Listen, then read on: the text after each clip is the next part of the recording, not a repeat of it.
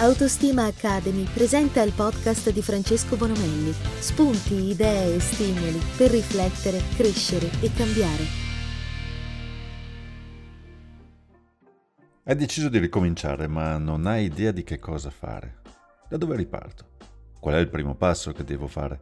Che cosa è meglio per me? Per che cosa sono portato e a che cosa posso dedicarmi? Fino ad ora hai fatto quello che ti è capitato. Hai fatto delle scelte condizionate dalla società, dalla famiglia, dagli amici, dalla scuola e via dicendo. Ti sei fatto trasportare dalla corrente degli eventi e all'improvviso pretendi di trovare una risposta a queste domande. Prima di tutto ti faccio una premessa. Se sei una persona realizzata con una famiglia serena, un cane, un gatto, una villa, 2 auto in garage, un lavoro che ti realizza, non hai problemi, ti senti felice, ogni giorno ti alzi con il sorriso sulle labbra e ti addormenti beatamente, allora ti faccio i miei complimenti. Ma questo podcast non fa per te, quindi non stare a perdere tempo. Vai su Google e cerca qualcosa per svagarti. Dunque, tornando a noi, se non sei un marziano come quello che ho appena descritto, se sei una persona normale, proprio come me, allora sono felice che tu sia qui e che tu stia dando fiducia alle parole che sto dicendo. Ovviamente in questi pochi minuti di podcast non potrai certo trovare la risposta alle tue domande, ma forse un piccolo passo avanti nella tua ricerca puoi farlo. 50 anni sono l'età perfetta per cambiare il tuo stile di vita e per metterti alla ricerca della felicità, della salute, del benessere e riuscire finalmente ad autorealizzarti.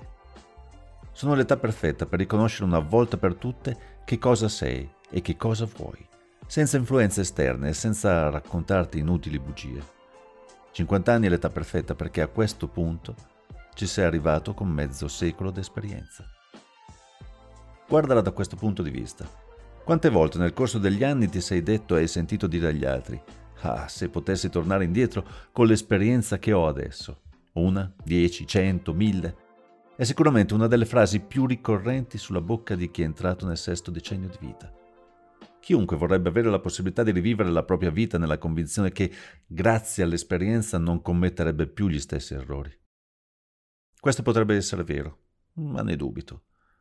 I nostri errori ci appartengono, sono parte di noi, sono parte della nostra storia. Nessuno ci garantisce che senza gli errori commessi la nostra vita sarebbe stata migliore. L'unico modo per non sbagliare sarebbe stato non fare assolutamente nulla. Ma che razza di vita sarebbe stata? E poi vuoi mettere la noia? Quindi, da dove ripartiamo?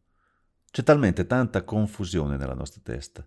Spesso ci comportiamo come se avessimo una regressione alla fase adolescenziale, che in molti casi ci induce atteggiamenti nostalgici, volti al recupero di quello che eravamo.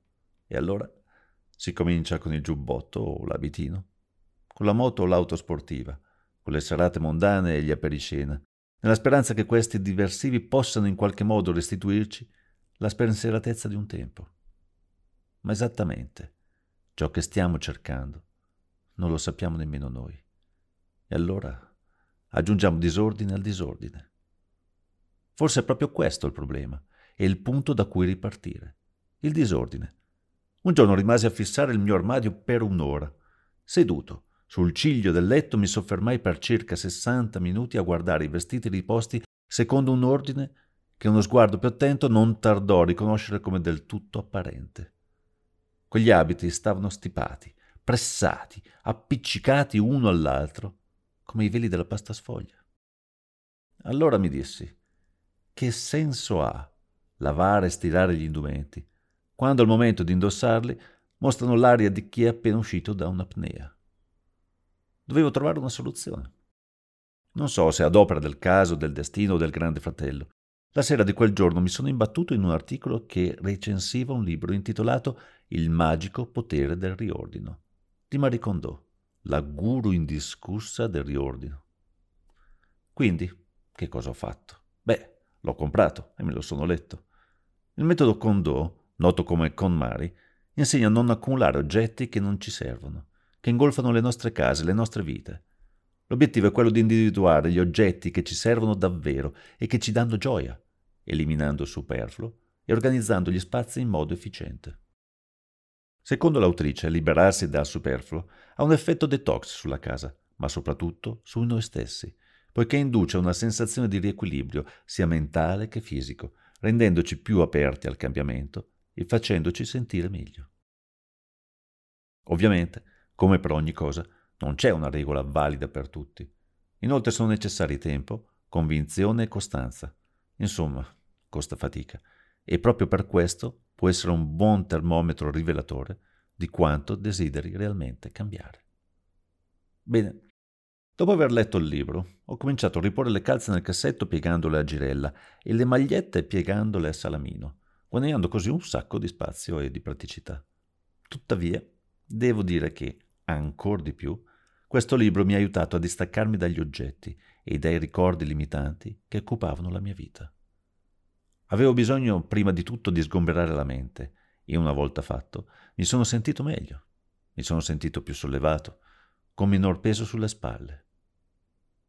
Perché ti ho raccontato tutto questo? Beh, perché da qualche parte devi pur iniziare e questo modo di ricominciare è alla portata di tutti. Anche la tua. L'ordine è la chiave di tutti i problemi. Alexandre Tuma.